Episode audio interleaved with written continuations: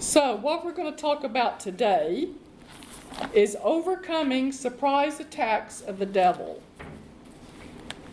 Overcoming surprise attacks of the devil. As long as we're here and as long as the devil's here, we're going to have to deal with attacks of the enemy that he tries to wage against us. Uh, if, if we let him push us around, he will. But we have more power and authority than, than the devil. Like Nancy just quoted, greater is he that's in us than he that's in the world. So we don't have to let him push us around. Uh, there are many Christians in the world who, who don't know this, they've never heard it, or even if they have heard it, uh, it's not really, they don't really have a revelation of it. But we're going to get a revelation, amen, and we're going to walk in it. Uh, you know, 2,000 years of uh, Satan's attack on the church, he has never been able to destroy the church. Uh, as a matter of fact, all of his attacks against the church have actually advanced the kingdom of God. and so his attacks always backfire. He never he never learns, he never gives up. He is just it's just amazing how uh, he continues to think that he can overcome God, and, and no matter how many times he's failed, he just gets up and he goes back again. Uh, so I think all of us could learn a lesson right there in itself um, about being persistent. But when we stand up to the devil in faith, God will intervene and he will turn uh, to our advantage the things that the devil has actually used to try to bring us down. So that's what we're going to talk about today. So let's let's start in First uh, Thessalonians chapter two, verse seventeen. 1 Thessalonians 2:17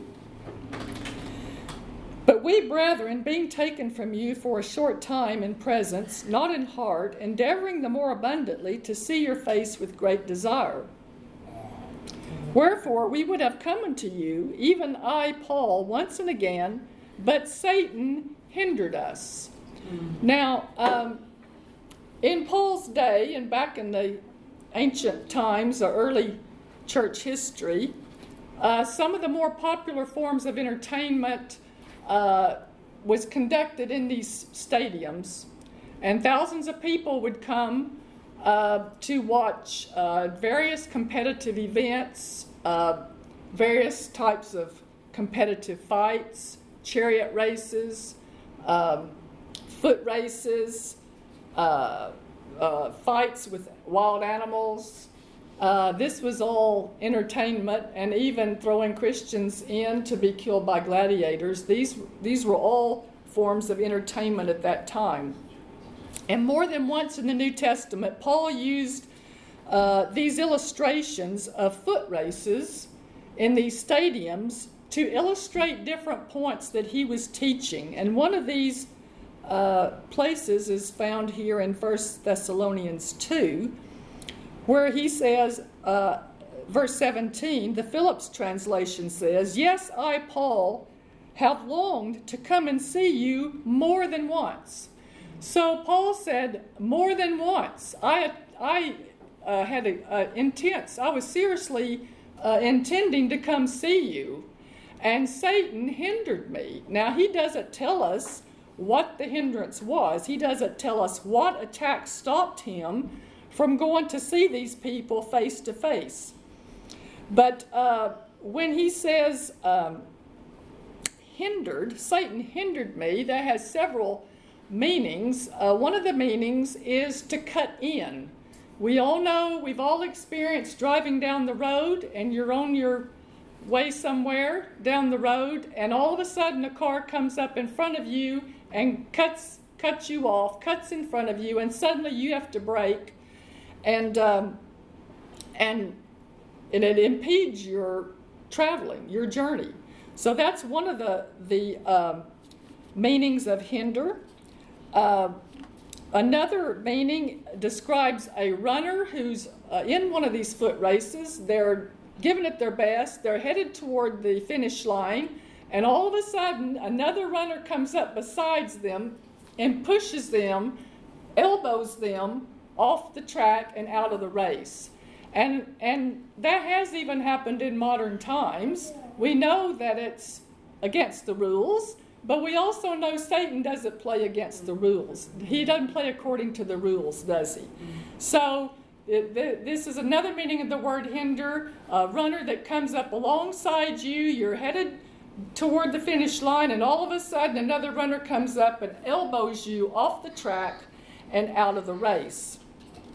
And one other meaning of this word hinder means to create an impasse or to block you from moving forward. Um, we know even during the these ancient times, the Romans built many roads, and I guess for their day they were quite sophisticated, but for that day. But uh, uh, this describes uh, a road that you're traveling on, and for some reason, the road becomes, as you go, the road becomes more and more deteriorated and uh, maybe soil erosion or boulders have, have fallen onto the road, and all of a sudden you just you just can't go any further down that road because the roads weren't maintained. And uh, so this describes an impasse. Maybe uh, you know the devil has attacked you with deteriorating health or deteriorating finances or deteriorating relationship. Uh, something has deteriorated in your life uh, the Satan has used this. He has uh, uh, strategized this against you to prevent you from traveling any further, to prevent you from uh, reaching your destination. So, this is another meaning of the word hinder. We know that Paul experienced many disruptions. It also means to disrupt uh, or to create an impasse or to block uh, your path. Uh, we know Paul experienced many disruptions in his life. In 2 Corinthians 11, he describes whippings, beatings, stonings, shipwrecks, um, storms, highway robbers. These are just the external, physical uh, attacks, just some of the attacks he uh, experienced. That's not to mention the internal attacks within the churches false teachers and false prophets and people trying coming in trying to turn the congregations away from the, the truth of the word that Paul was uh, revealing to them. So the devil doesn't want you to arrive at God's destination for your life, and he doesn't want you to experience God's best. Um, he, he says here, Satan hindered us. Uh, the word Satan here doesn't so much refer to Satan's name, but it uh, describes more of his activity. It means to accuse, to slander. One who accuses, one who slanders, um, or uh, what's the other word? Uh, conspires. That's the word. That's a real word you want to remember. One who conspires against. One who conspires against us to disrupt us. Uh, the devil will conspire to cut in on your life, to cut in, to elbow you out of God's will. Um, he's an outlaw. Uh, greater is he that's in us than he that's in the world. He's really no match for us, but uh, we have to be tenacious. We have to be tenacious. And tenacious means to keep a firm hold of something, determined not readily relinquishing a position, principle, or course of action, not easily dispelled. So we're not easily disrupted, we're not easily elbowed out of the race. Uh, we, we, we're going to elbow him off the track. Amen? Amen.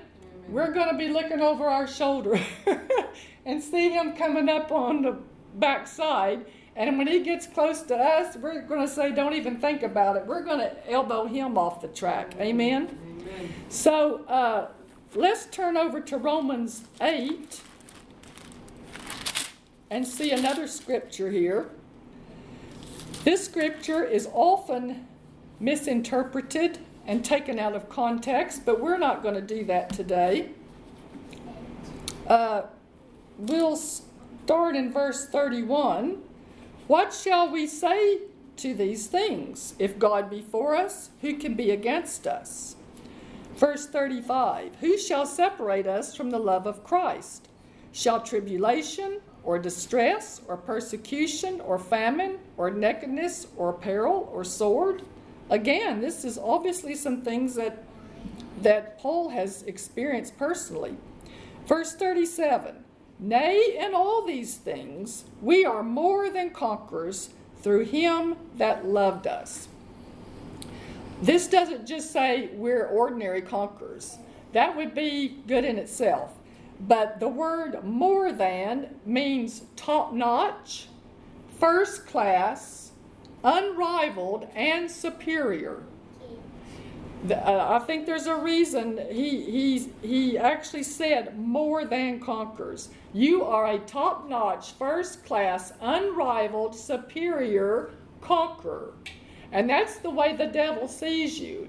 And, and unfortunately, many Christians don't see themselves that way because they've never been taught the Word, they've never renewed their mind to the Word, and they just see themselves as worms up against some overpowering devil. And the devil has no power, no power in the Spirit. Jesus has stripped him. Colossians 2:15 says Jesus spoiled the principalities and powers that were ranged against us, making a show of them openly, um, um, triumphing over them in it. Amen. So Jesus has stripped the devil of his power. He's actually afraid of you.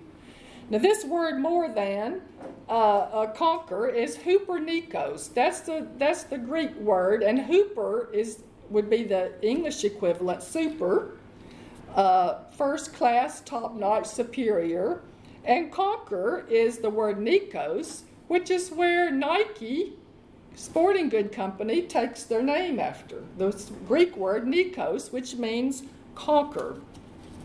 So when you refuse to faint in the day of adversity, God will cause you to be a first class, top notch, overwhelming force through the one who loved us in Christ, not on our own, but in Christ. The devil sees you as a soldier dressed in the armor of God. Over in Ephesians 6, you know, it describes all the armor of God. It says, put it on. And if you'll keep your helmet on and you'll keep that faceplate down and you'll continue to speak the word, the devil won't know if that's you in that armor or if it's Jesus because that's God's armor. And if you'll keep the faceplate pulled down, he can't he can't see in there. He can't see who it is. And as long as you're speaking the word, he thinks, oh, that sounds like Jesus. I better leave them alone, you know. But if you start talking like the world and you start talking negative and well, maybe it's not God's will for me to have this, and maybe maybe uh, God's trying to teach me something through this attack and this kind of thing, the devil's going to know, hey, that is not Jesus in there. That is somebody else, and and he will he will know that uh, he's got the upper hand there. But actually, he's afraid of you, and that's why he tries to come up beside you to elbow you out of the race so that you don't disrupt his activity. We're going to elbow him, we're going to cut in on him, we're going to break up and push him out of the race and interfere with his activity. And that's what he does not want. He wants to run unhindered, and we're in his way. We're in his way, and he's actually afraid of us. Now, verse 28 in Romans 8 is this is this verse that's often misinterpreted. It says, And we know that all things work together for good to them that love God, to them who are called according to his purpose. This verse does not say God plans everything that happens. This verse does not say God plans everything that happens. This is the way this verse is often interpreted and taught. And many preachers teach it this way, denominations teach it this way.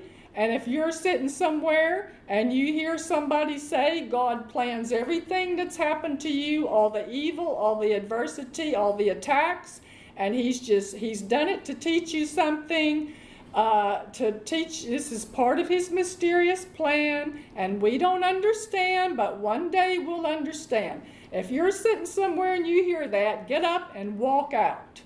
Do not let somebody sit there and destroy your faith. James 1:17 says every good gift, every perfect gift is from above and comes down from the Father of lights, with whom is no variableness, neither shadow of turning. God is not sending evil. God is not sending attacks to teach you something that is not part of his plan. If it's not good, it's not from God. So this is not saying God makes everything that happens in the world. But because people are so ignorant, scripturally ignorant, they know so little about the Word, they know so little about the devil. It's like the Old Testament people who just thought uh, God was responsible for everything that happened in the whole world, and they had no revelation about the devil. So this this uh, this is not saying that God plans everything that happens. Now, when he says all things here, this means nothing excluded, everything, even the most minute, minuscule details. All things work together. Now, this word, this phrase, work together, uh, the best uh, translation of that would be divine power working with us. I think the Greek word is sunergeo. Erg, energy, work. Soon means to, to cooperate, to come alongside, to help. So it means God will come alongside to help us uh, in these attacks and He will turn them. He will turn them for our good. And what the devil meant for evil, God will intervene, He'll get involved, He'll work together with the with uh, everything, everything the devil has conspired against you. If you will stay in faith, if if you will keep pressing forward and stand your ground, God will intervene. He'll come alongside and he'll take all these negative circumstances the devil has conspired against you and he will turn them and he will cause them to actually assist you in getting where he wants you to be. That's what this scripture is actually saying. The devil conspires against you. So if you don't faith, you, you stay in faith, God will work together with you and help you reach your divine destination. Uh, now, if you give up and throw in the towel, you're done. And that's what the, the devil is counting on. But God will make all that the devil has used to conspire against you, and he'll turn those negative circumstances into stepping stones that will actually advance you to a new level. And that is not what the devil is counting on. The devil plans his surprise attacks to destroy you. He wants you out of the race, he wants you off the track, he doesn't want to be hindered by you uh, in any way. He wants to run unhindered in your life, He wants to run unhindered throughout the earth. And, he, and the devil doesn't plan for his surprise attacks to advance you to another level. He plans for them to destroy you. That's his plan. He doesn't want you uh, experiencing God's best. Now let's turn over to 1 Corinthians 15.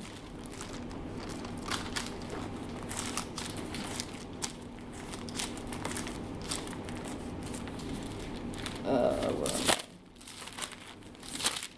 First Corinthians 15. Verse 32. Paul says, If after the manner of men I have fought with beasts at Ephesus, what advantageth it me if the dead rise not? Let us eat, drink, for tomorrow we die. Now, uh, Paul states this the context here is somebody was preaching that there's no resurrection from the dead. And Paul here is making a case here for the resurrection. And he's saying here, I personally fought wild beasts in Ephesus, and I survived. Uh, what good is it? Uh, what what good's that in this life if I survived uh, fighting wild beasts? If there's no resurrection, we might as well go out and party all night, uh, eat, drink, and be merry, because tomorrow we're going to die. So he's making the case for the resurrection. But he the the the point I wanted to focus on here was I have fought with beasts in Ephesus. Now, when Paul said he had fought with beasts in Ephesus, this is not just some figure of speech. He was saying, I was personally thrown into one of these stadiums in Ephesus to fight wild beasts. And this was one of the forms of, of entertainment of the day. And usually the people fought these animals with weapons. And these were not domesticated animals, these were ferocious animals that were imported in from Africa and other countries. Uh, they were bears, lions, tigers, alligators, rhinoceros. These were, these were men killers. And they would throw people, Christians, into these arenas uh, with weapons to fight these wild animals as a form of entertainment. And thousands of people would come. And Paul says, I personally was thrown into one of these arenas to fight these wild beasts, and I survived to tell about it, and you're going to survive whatever wild beast are trying to take you down as well. Amen? You're going to survive and you're going to live to tell about it. And whatever's attacking you today is going to turn out to be your testimony. Amen? Because you're going to overcome this attack. Because you're not going to. Uh, you're not going to cow down. You're not going to throw in the towel. God's going to intervene. Amen. So these wild animals could not take Paul down because of the greater one in him. God will get involved to help you overcome all the wild beasts that you have been fighting and to overcome all the demonic attacks that Satan has conspired against you. And you will overcome, you will survive it, and you're going to have a testimony at the end of it. Amen? Amen. Now let's turn over to Acts chapter 18. Acts chapter 18. Paul was saying, uh, you know, I'm I'm not just I'm not just writing you a fluffy letter. He says, I've I've personally experienced the dangers that you're facing. So he he meant he had literally been thrown into these arenas with wild animals that were meant to kill him. That wasn't just a figure of speech. Now, in Acts 18, we find another example of God turning a surprise attack around that furthered his plan. Uh, here in Acts 18, uh, verse 1 After these things, Paul departed from Athens and came to Corinth and found a certain Jew named Aquila, born in Pontus, lately come from Italy, with his wife Priscilla, because that Claudius had commanded all Jews to depart from Rome and came unto them. So the background here is um, there was a row, or raucous, between the Christian Jews and the unbelieving Jews in Rome. And this had been going on for a while, and Claudius the emperor had had intervened a few times to, to quash this ongoing row and argument uh, between the Jews, the unbelieving and the believing Jews. The Christian Jews continued to preach Jesus, and so these um, rows continued, and it finally escalated to the point where the emperor got so fed up with it, he says, I'm getting rid of all of you, the whole lot. I'm evicting all the Jews out of Rome. So that's what he did. That's what it tells us here in verse 2. And two of these Christian Jews who were evicted were a husband and wife team named Aquila and Priscilla. Uh, and uh, they became, um, uh, well, they were suddenly, they were suddenly evicted from Rome with all, all the Jews. Uh, they had a business there, they had their home there, they had their friends there, all their social network. Um, apparently, they were tent makers like Paul was. Uh, but suddenly, everything's gone. Suddenly, you know, one day they're just evicted and they've they've lost their business, they've lost their home and everything. And I guess whatever they could put in a suitcase and what little money they had on them is all they had. So this uh, this was definitely a surprise attack of the devil. God did not plan for them to be kicked out of Rome. Okay, this was not part of God's plan for them. This was a surprise attack of the devil. So they got on a boat and they traveled to Corinth or near Corinth, not knowing what they were going to do when they got there. And it says here that uh, Paul was also departed and he came into Corinth. So, so as Paul and Aquila and Priscilla were all headed toward Corinth, um, they bumped into each other. And when I say bumped into each other, I say that with quotation marks. Uh, when all seemed lost for Aquila and Priscilla, and it seemed like, uh, you know, they didn't know what they were going to do, they were just going into Corinth.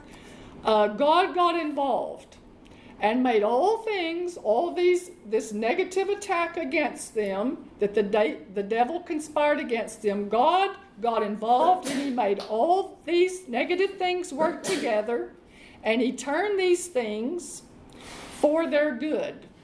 And Paul, uh, it says he found Aquila and Priscilla. They bumped into each other on the way into Corinth. This was actually a divine connection. This meeting was a divine connection. Aquila and Priscilla uh, became prominent co laborers with Paul in Corinth. They, they became involved in his ministry. They helped start the church in Ephesus, uh, or they actually started the church in Ephesus. They helped start the church in Corinth. And in Romans 16 3 and 4, uh, Paul writes about Aquila and Priscilla, and he's, he refers to them as my helpers in Christ Jesus, who have for my life laid down their own necks unto whom not only I give thanks, but also all the churches of the Gentiles.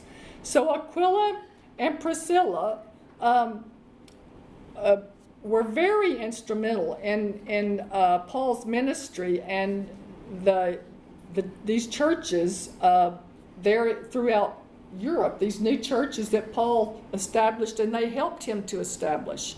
In verse 26 here of Acts, it tells us uh, that they discovered Apollos, who was another associate of Paul. He's mentioned throughout the New Testament. Uh, they actually took Apollos under their wing, they took him into their home, and they became his mentor. And they, they heard him preach here in the synagogue, and they saw uh, he, he was on fire for God, but he needed some more teaching, you know.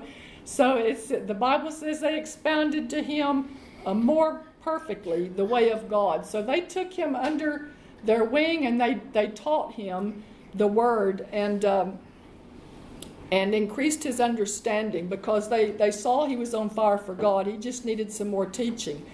So Aquila and Priscilla uh, became very instrumental in Paul's ministry and these New Testament churches.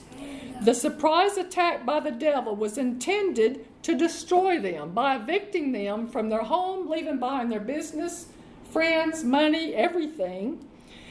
Uh, but what the devil meant for evil, God ter- intervened and he turned for their good.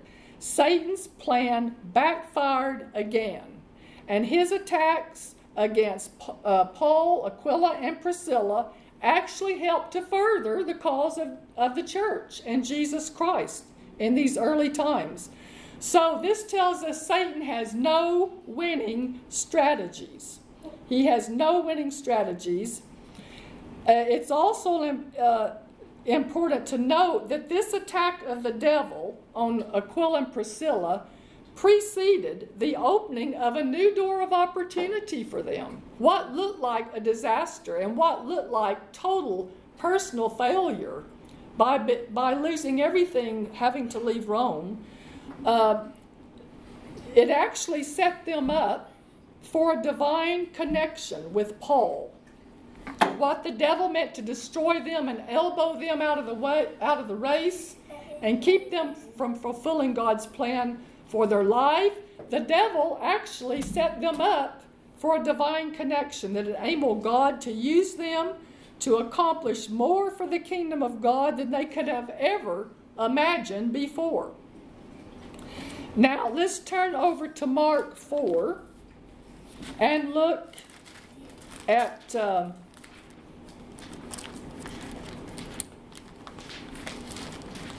Let's look at how to handle spiritual turbulence.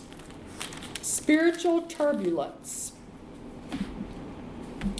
We're all familiar with that. And here in Mark 4, Jesus demonstrated how we're to respond to a surprise attack and come out victorious every time. Verse 35, it says, uh, And the same day, when the even was come, he saith unto them, Let us pass over to the other side.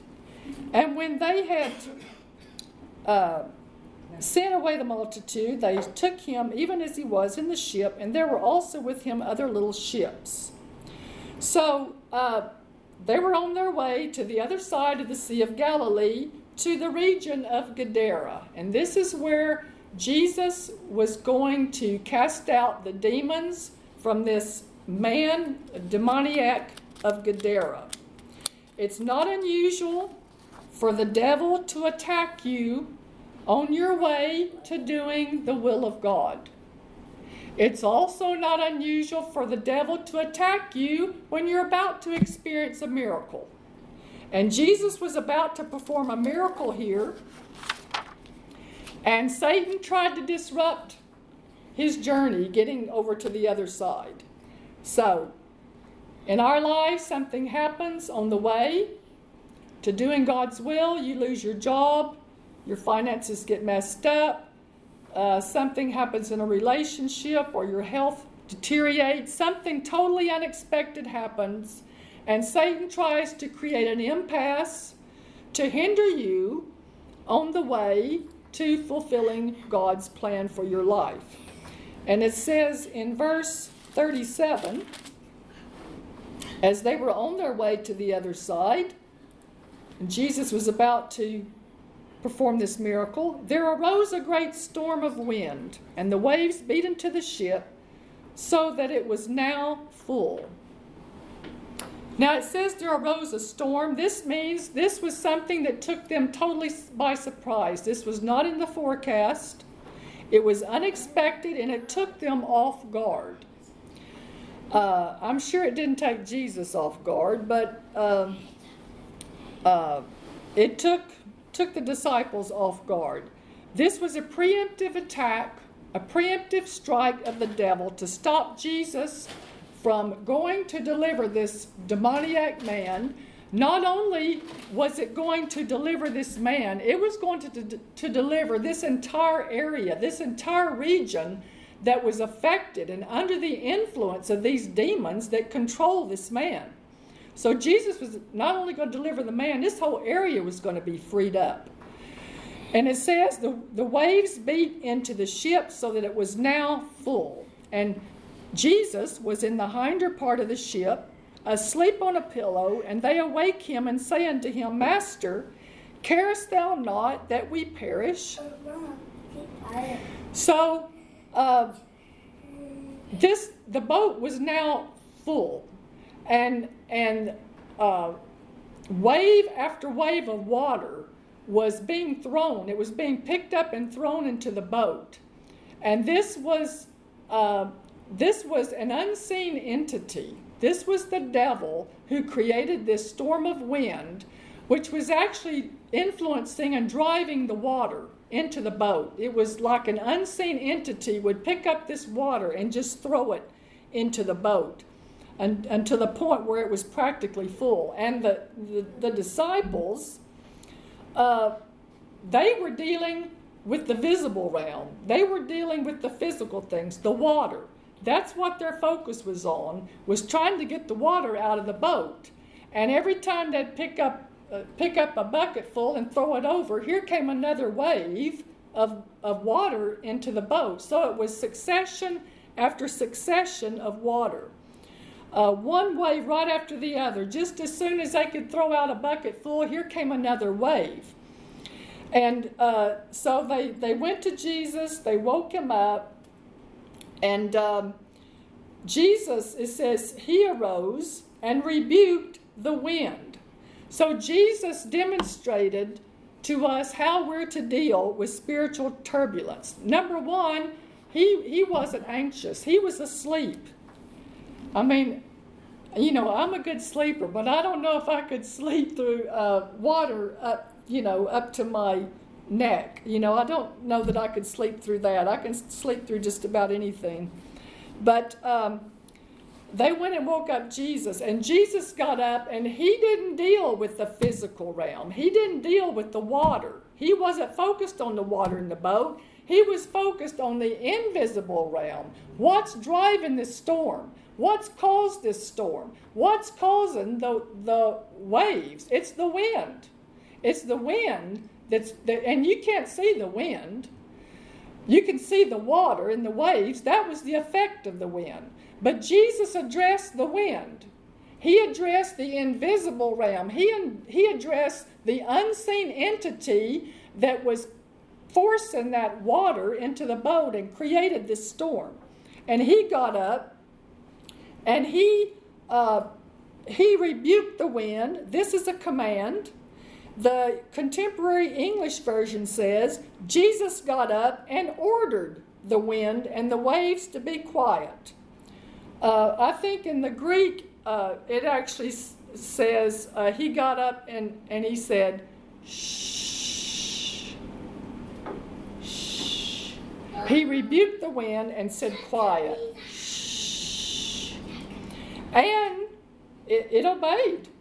It obeyed. The, the wind obeyed. And when once Jesus had dealt with the invisible realm, what, what created this storm? What's driving this wind?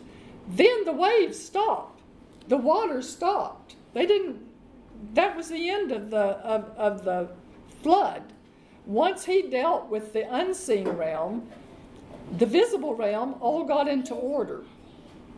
The visible realm all got into order. So that's what we do. We don't we don't need to be focusing on the symptoms. We don't need to be focusing on the natural side. We need to do like Jesus. What's at the root of this? What's in the unseen realm that's created this attack? And that's what Jesus dealt with.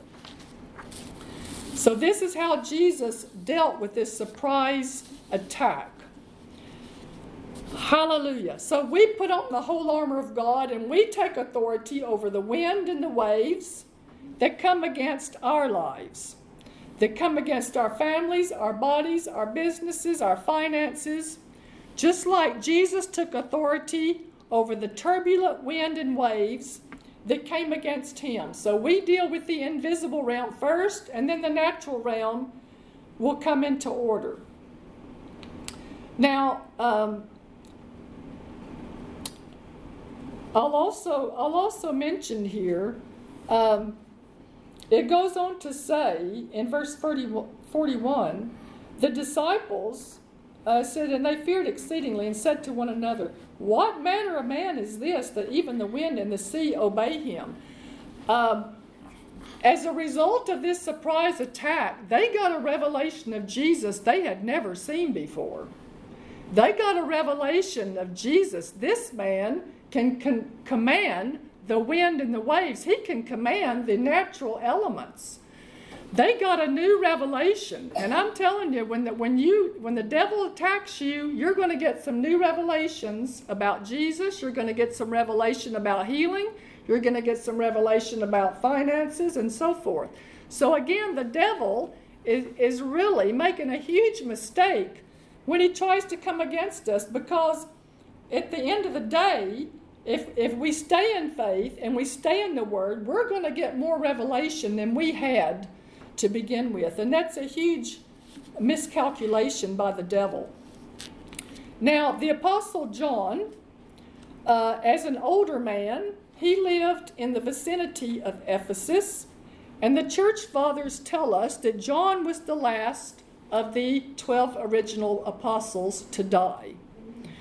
Uh, he was uh, living outside of Ephesus, carrying on his ministry, minding his own business, uh, kind of staying under the radar there, not causing any problems, but just, you know, uh, involved with the churches and carrying out his ministry.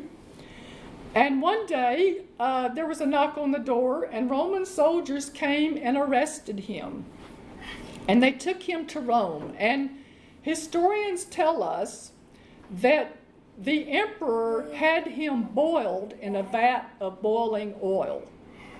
They put they tried to kill him by putting him in a vat of boiling oil, and it had no effect on him. He came out of that oil completely unscathed. Everybody say no harm. And this scared the emperor so bad. He knew there must be something supernatural about this man. I mean, God must be with this man. And he, it scared him so bad, he just said, okay, if I can't kill him, I'm going to get him out of here. So he, he had him exiled to the prison island of Patmos, where John wrote the book of Revelation. Okay? He wrote the book of Revelation on the Isle of Patmos after he was exiled there when they could not kill him. Um, this surprise attack on John became a place of revelation. Satan's plan to destroy John actually set him up to receive the greatest revelation he had ever had the exalted Jesus. And in this cave where he was sent to die, Jesus stepped in that cave and revealed himself to him as the exalted Jesus. And John has written it all down. And here we are 2,000 years later, still reading the writings of Paul. Paul's ministry still going on, John's ministry still going on. So the devil will be sorry that he ever attacked you because when you hold fast to God's word, you're going to get a new revelation of Jesus the healer, Jesus the provider, Jesus the protector. Vicious attacks often come at crucial points when something important is about to happen. When my finances came under assault and I moved to England, uh, I was kind of like Aquila Priscilla. I just had my clothes with me and a little bit of money, not knowing what I was going to do here, really. And, um, uh, you know, I had these negative, really negative circumstances where my finances were, were concerned. But those negative circumstances became a place of revelation for me. I began to get a revelation. I began to dig in the Word. I, I, got my hands on Brother Copeland's tapes, and I, I began to hear what Jesus did on the cross, his defeat of Satan, what's included in our inheritance, the principles of faith, and, and God's plan to bless and increase me. And in my cave, a financial crisis where the devil put me in this cave to try to destroy me, I received a revelation from the Word I had never heard before. And I had been in church all my life, and I had never heard any of these principles. I'd never heard anything about the defeat of Satan. I'd never heard anything about what Jesus actually did on the cross.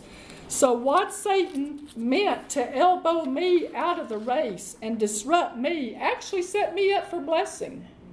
See, it, depended, it depends on what you do in that cave, in that time of crisis. If you throw in the towel, You've had it. If I'd thrown in the towel, I would have just been sunk. I would have had no alternative but just to go back to America, I guess. Uh, but I had already made that commitment that he wasn't going to do that. Um, and and so it depends on what you do in an attack. If you when you're thrown in that cave and the devil's trying to destroy you, you dig in the Word, you stay on the Word.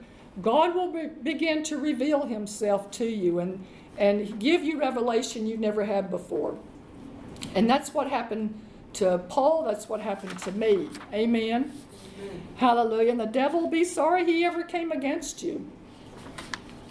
Now. Uh, I want to mention how do you respond to a surprise demonic attack? Let's just mention several things. How do you respond? Well, here's several things that are important. Have scriptures that you are waging a good warfare with and hold fast to them. Have scriptures you're waging a good warfare with and hold fast to them. Secondly, like Jesus, deal with the source and not the symptoms. Deal with the unseen realm, not, not just focusing on the seen realm and the symptoms. Deal with the source in the invisible realm. Choose to rest, like Jesus in the boat. Choose to rest instead of giving place to anxious thoughts. Exercise your authority and command the wind and the waves to stop. Command the wind, speak to the waves. Amen? Hallelujah. So these are several important uh, steps we can take when the devil brings a surprise attack on us. Have some scriptures that you're holding on to. Deal with the source, not the symptoms. Rest in faith instead of giving place to anxious thoughts and exercise your authority. Amen. Now, uh, I want to spend a few minutes here on uh, the best defense. The best defense against an attack of the devil. What's the best defense? Well, one of the best defenses we can have uh, is kind of a um, proactive step to, to stay one step ahead of the devil, or even if he's already attacked us. Uh, in a, an important uh, defense that we have at our disposal is to continue to live a life of integrity and, and consecration to keep your life pure. Don't give the devil anything to work with. Don't give him uh, sin or or um, you know wrong attitudes or bad behavior. Don't leave a loophole anywhere for the devil to get in and completely destroy you. Uh, the the the devil cannot completely destroy a person unless he's got a foothold in there somewhere in their life uh, some place that they have never dealt with. Um, many, well, sometimes, sometimes, you know, people have an attack and they blame God. Sometimes people have an attack, they blame the devil. Sometimes they've just left the door open for the devil somewhere in their life. And if you know someone who's who's just constantly under attack, one wave right after another, they might just need to take a stop and look at their own life. Have they left the door open somewhere for the devil to get in and, and take a foothold?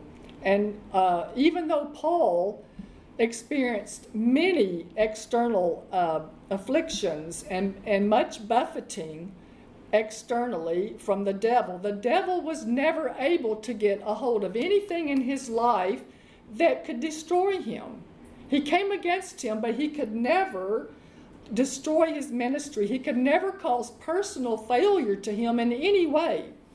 So, uh, and, and, it's because, uh, you know, Paul lived a consecrated life, devoted to God, and he, he, he didn't, he wasn't, didn't have an open door through worldly activities or anything that could give the devil a foothold. Now, one of the best examples, I think, um, and one of the greatest stories in the in the Old Testament, and many many uh, revelations here is the life of Joseph.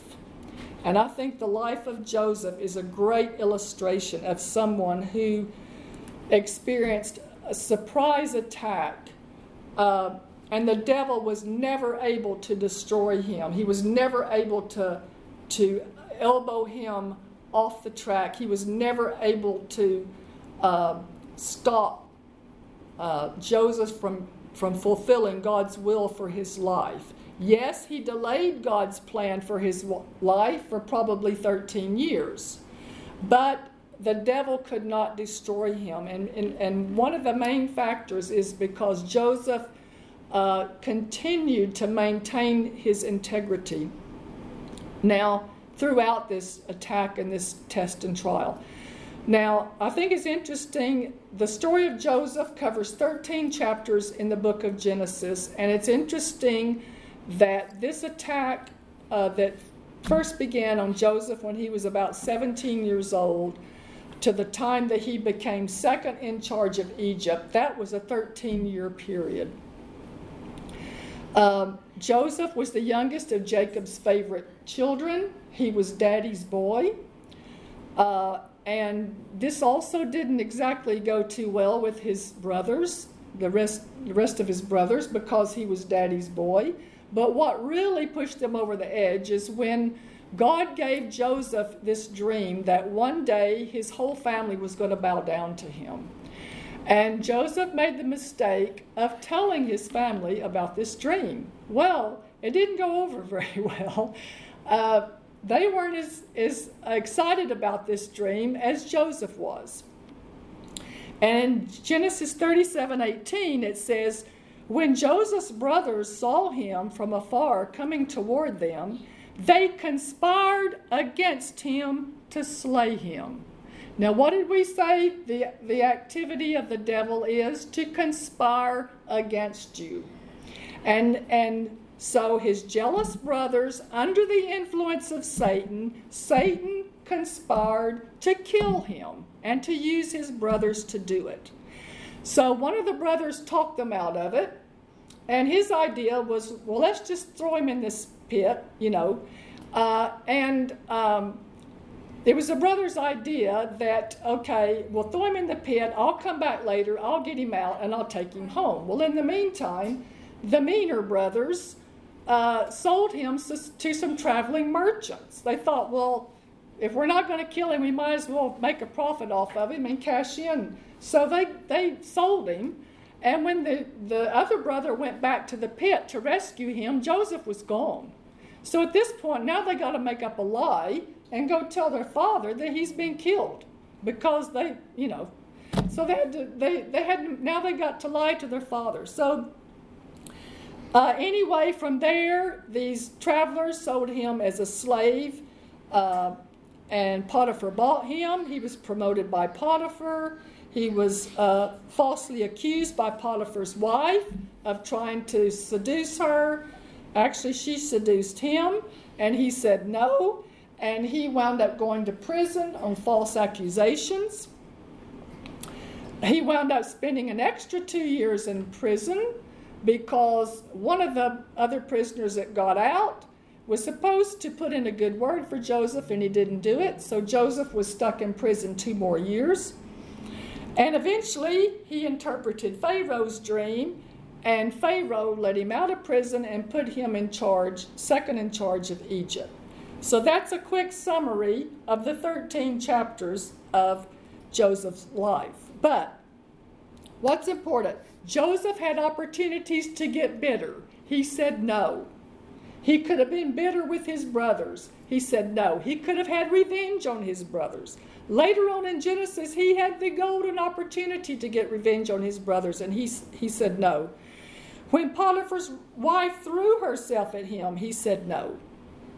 And in Genesis 39 9, Joseph said to her, There is none greater in this house than I, neither hath he, Pharaoh, kept back anything from me but thee, but you?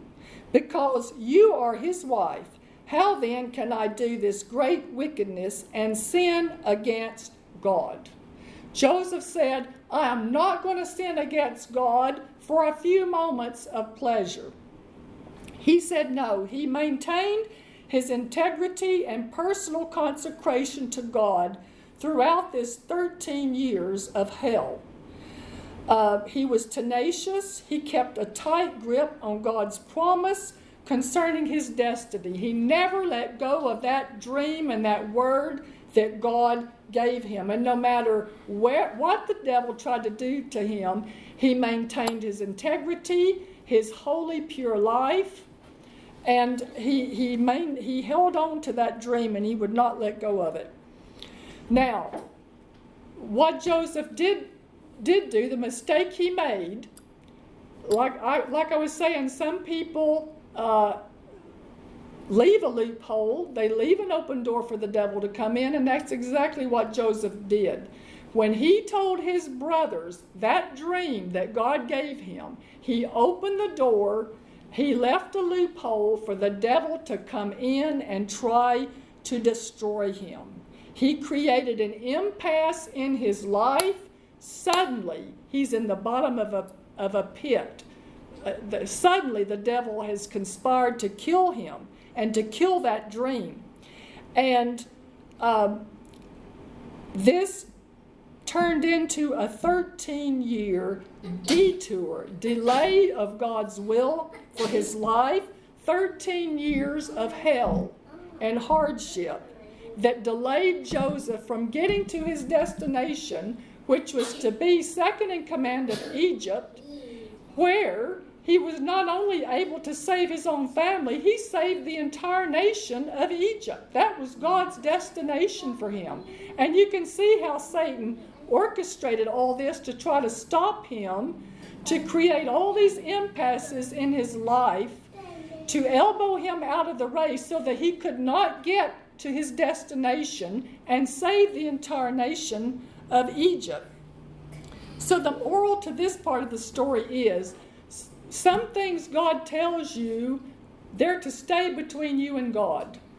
Don't go mouthing them to just everybody and anybody, even other Christians. Be very selective about who you share uh, things with, uh, think, words that God gives you, things that God gives you, because this was where uh, Joseph left an open door for the devil to get in, and and his it, it, created so much jealousy in his brothers, they, they tried to kill him.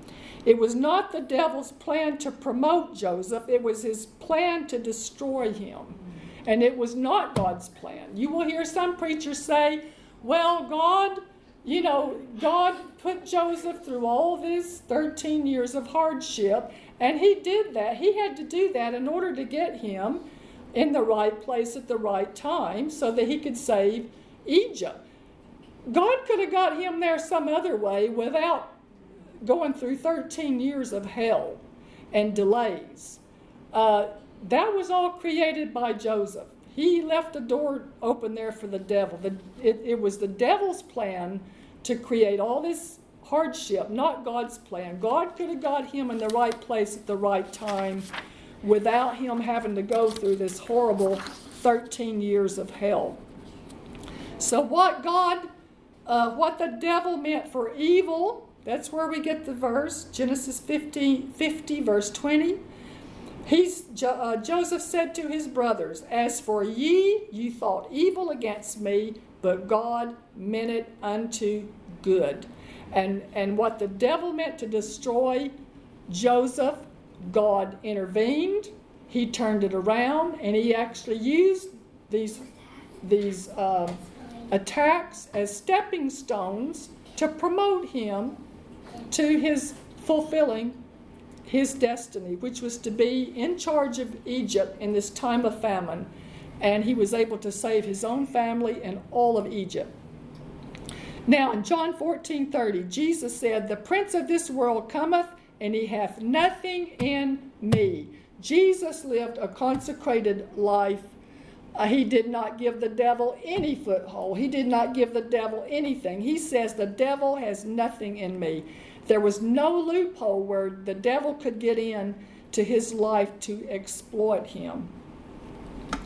Uh, there are other people, Daniel, Shadrach, Meshach, Abednego, all experienced surprise attacks, but their personal consecration to God and their refusal to compromise caused God to intervene and to deliver them. Some of the most miraculous deliverances uh, out of surprise attacks. These men maintained their integrity. They refused to compromise their faith. They refused to compromise the word. They refused to, to, to sin against God when they had the opportunity. And that and this is a this is an important factor. This is one of the best defenses in an attack is just maintain your integrity. Don't give the devil uh, any place to begin with to get a foothold in your life. Amen? Hallelujah. Now, uh, we're going to receive our offering here, but along the, along the lines of Joseph, I want to say not only was um, his consecration and devotion to God and, and uh, maintaining his integrity throughout all of this. Not only was that an important defense uh, under this attack that came upon him, but it also uh, preserved the blessing of God upon him, upon his life. Uh, even as a slave, the blessing of God was on Joseph's life. And uh, when he was bought by Potiphar, Potiphar, who was an unbeliever, uh, recognized there's something different about this man, and what what was what he saw. He saw that what, wherever you put Joseph, no matter whether he was in the pit or a slave or in the palace, the favor of God was upon him. And, and Potiphar saw that no matter what you ask him to do, he, he excels at it. And this was the blessing of God that was upon him. He had the, the blessing uh, everything he put his hand to prospered, whether he was in prison, whether he was working for Potiphar. Uh, um, I've got a scripture here. This is uh, Genesis, but I don't have the chapter. Sorry. It says Soon Potiphar realized that the Lord was helping Joseph to be successful in whatever he did. Potiphar noticed this and realized that the Lord was, was with Joseph in a very special way. So, no matter uh, what attack or hardship Joseph went through, the blessing of God showed up. Uh, it gave him favor. Uh, it, it's, uh, the Bible says Joseph found favor in his master's sight and became uh, the personal attendant of Potiphar, who put him in charge of his household and placed all that he owned under his authority.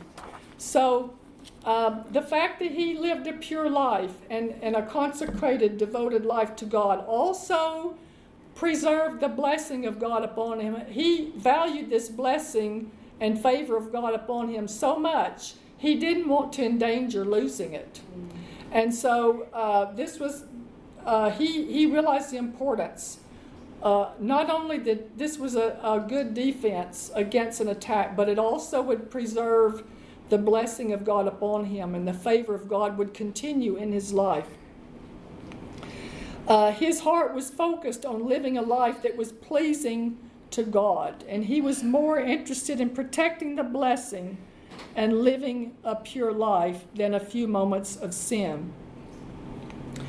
Uh, because we live in a crooked and perverse generation, blatant sin is accepted and promoted on the airwaves, in the government, in the schools, in the marketplace, and in some cases in the church. The world is constantly trying to get us to compromise our stand. Satan wants you to yield to this perversion so he can stop you from experiencing God's best. This is another way he can get another a loophole in your life, get you to compromise a little bit here, a little bit there. Uh, you know, go along with the world. Don't uh, the boat. You know, he's looking for a loophole to get in.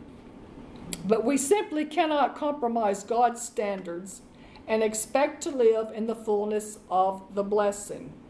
1 Peter 1:15 in the Amplified Classic says, "But as the one who called you is holy, you yourselves also be holy in all your conduct and manner of living." So the glory of God is the goodness of God, and we're we're declaring and expecting God to show us his glory, and we don't want to fall short of that. So we don't want to limit God, and we don't want to give the devil a foothold. We want to keep our lives pure and enjoy God's best. Amen. Hallelujah. Hallelujah. Praise the Lord. So we're going to receive our offering now. If um, if Ben and Abby want to help.